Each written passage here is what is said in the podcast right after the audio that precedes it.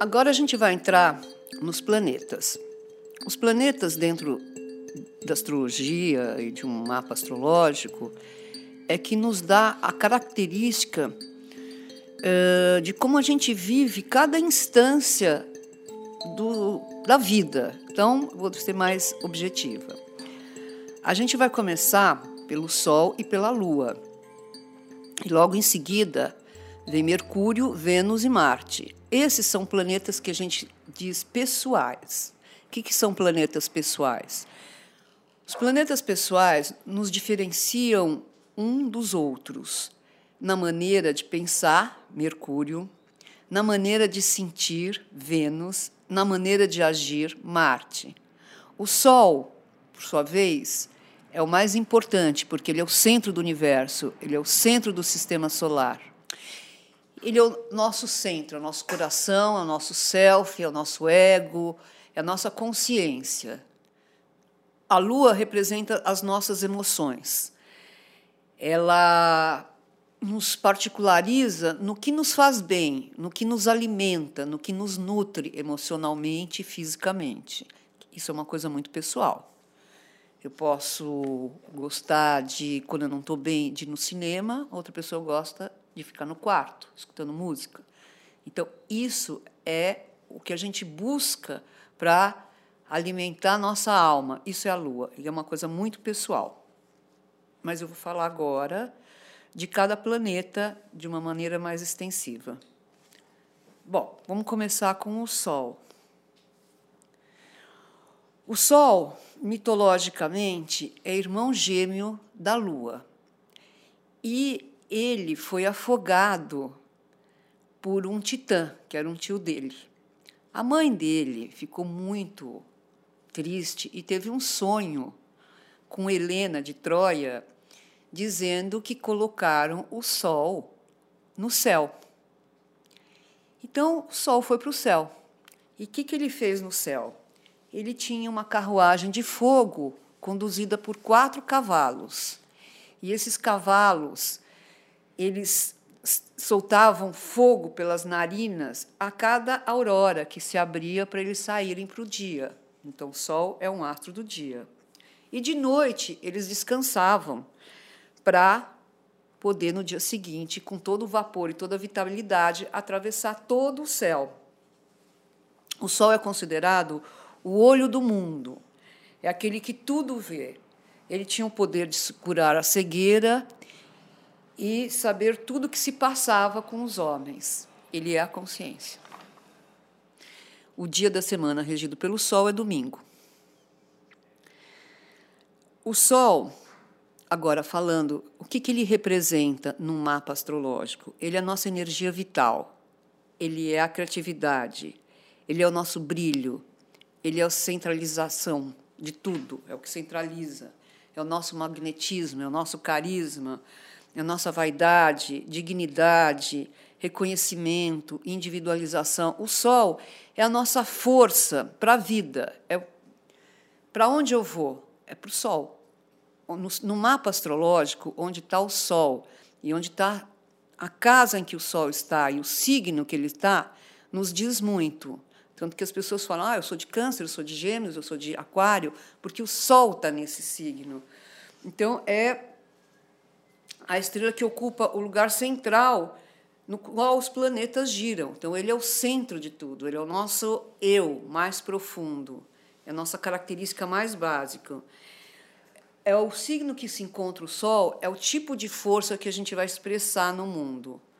O Sol é o nosso ego, a nossa força. Então, ter um Sol forte, a gente tem uma autoestima muito boa, tem uma confiança em si muito boa. Ter um Sol mais ou menos cheio de nuvens, nublado, a gente não tem uma autoestima com tanta força.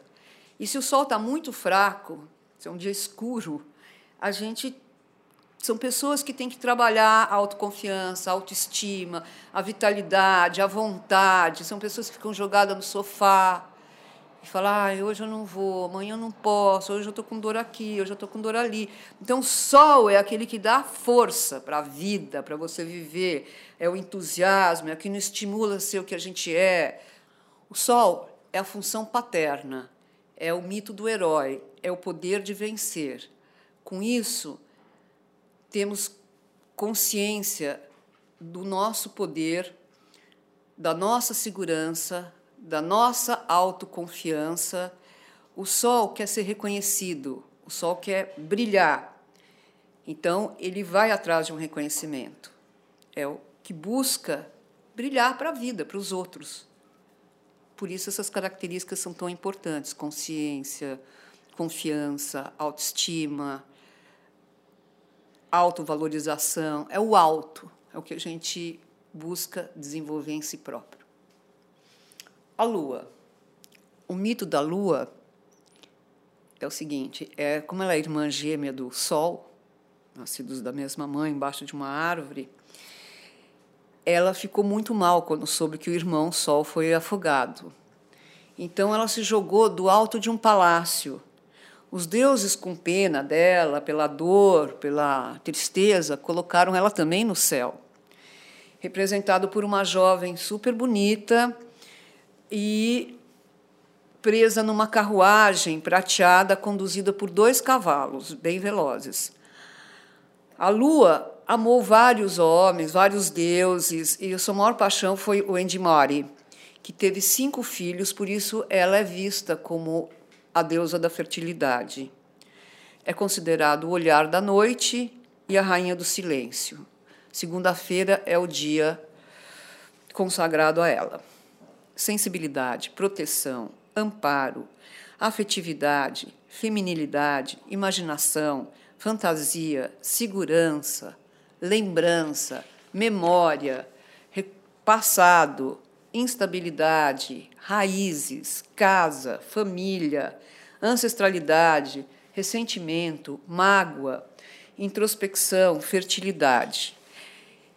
Todos esses atributos da lua, porque ela é uma. O Sol e a Lua são os mais importantes no mapa astrológico. O Sol, ele não tem tantas características porque ele é uma coisa que vai progredindo, vai indo. A Lua, por ser cíclica, ela tem uma ligação muito grande com o passado, com todos os nossos ritmos internos, com a nossa respiração, tudo que é instintivo no corpo é lua. Eu não estou pensando se estou respirando, eu não estou pensando no meu suco gástrico, acontece instintivamente. E também não evolui, é cíclico assim como a árvore da jabuticaba, três vezes por ano, todo ano, ou da azaleia no inverno. Enfim, isso, isso é lua, esse ciclo, esse ritmo das coisas. Então, assim como a lua tem os quatro, as quatro fases, nova, crescente, cheia, minguante, ela também é a nossa instabilidade de humor a lua é as marés, então a maré nunca é igual.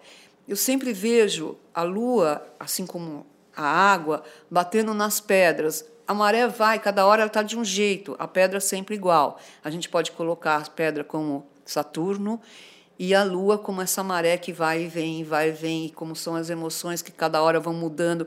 A gente difícil a gente ter as mesmas emoções. A cada instante a gente recebe um estímulo externo. Esse estímulo, como a gente reage a esse estímulo externo, é a Lua. Né? E a Lua tem uma conexão muito grande com a nossa nutrição. Tanto que, se a gente pode ver num mapa, se a pessoa gosta de comer, se a pessoa não gosta, se ela tem anorexia, a gente consegue ver tudo isso no mapa através da Lua, como ela se nutre. Porque também é uma busca da nutrição emocional. Então, tem uma busca em todos os sentidos de se preencher, isso é a lua, vamos dizer, de se tornar cheia, né? E ela principalmente é a nossa relação com a mãe. E essa relação pode ser de rejeição, de abandono, de acolhimento, de abrigo, de amor. E isso nos dá as raízes de como a gente vai crescer emocionalmente.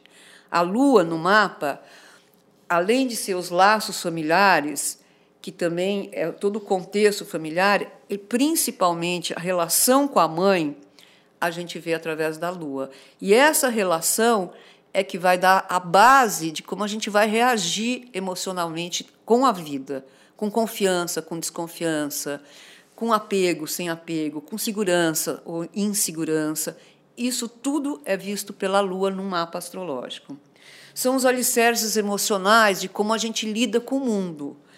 É a marca do passado, é a memória afetiva, são as memórias inconscientes e conscientes. Isso é a Lua. A gente pode passar um dia falando da Lua, porque ela é tudo. Ela é como cresce uma planta, ela é como a gente reage instintivamente a um, a um choque emocional, é o nosso poder de resiliência ou não. A Lua ela tem uma gama porque, muito grande de atributos, porque ela fala do emocional, e o emocional também é infinito. A lua é o que nos faz sonhar. A lua acolhe tanto os anjos como o demônio, porque o emocional tanto pode estar muito feliz como pode estar muito triste. Então, são os anjos e são os demônios. O signo que está a lua é o solo no qual a gente busca o nosso alimento emocional. E também a gente tem uma relação muito forte com as quatro fases da lua. Hoje em dia, as pessoas estão muito menos conectadas com isso, porque elas estão olhando para baixo, para o celular, para o computador. Pouca gente olha para cima e vê essa relação da Lua com os nossos estados emocionais, mas não só os estados emocionais.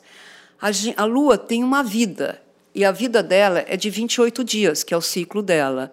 Então, iniciando na Lua nova, a gente tem um início. Tanto que o agricultor planta muita coisa numa lua nova, ele semeia, é a nossa semente.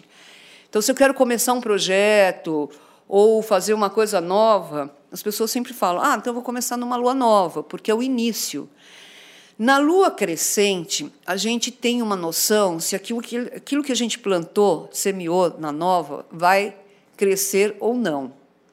Então, se a gente ficar atento e começar um projeto numa lua nova, sete dias depois, que é a lua crescente, a gente tem uma noção se ele está caminhando ou não. Na lua cheia, esse projeto deveria estar no seu esplendor. Ele deveria estar se realizando, se concretizando, porque é o máximo potencial de lua. Ela está quase do tamanho do Sol quando ela nasce. Então, ela tem uma importância tão grande quanto do Sol. As quatro fases da Lua são dadas pela relação Sol-Lua. O quanto que o Sol ilumina uma face da lua. E na lua cheia, ele ilumina a maior parte dela, por isso ela fica cheia. Então, quando a lua cheia nasce, ela é praticamente do tamanho do Sol. Então, ela tem uma importância muito grande. E é exatamente nesse momento que a gente pode avaliar se um projeto, uma ideia, uma semente, uma flor, um estado emocional, um desejo vai seguir em frente ou não. A lua minguante, ela é exatamente quando a gente consegue ter uma, uma distância desse projeto, desse estado emocional e fazer uma reflexão. Tanto que ela é uma lua muito introspectiva. E ela é uma lua também que as pessoas, quando querem terminar algo, ou finalizar, ou acabar com algo, as pessoas fazem numa lua minguante.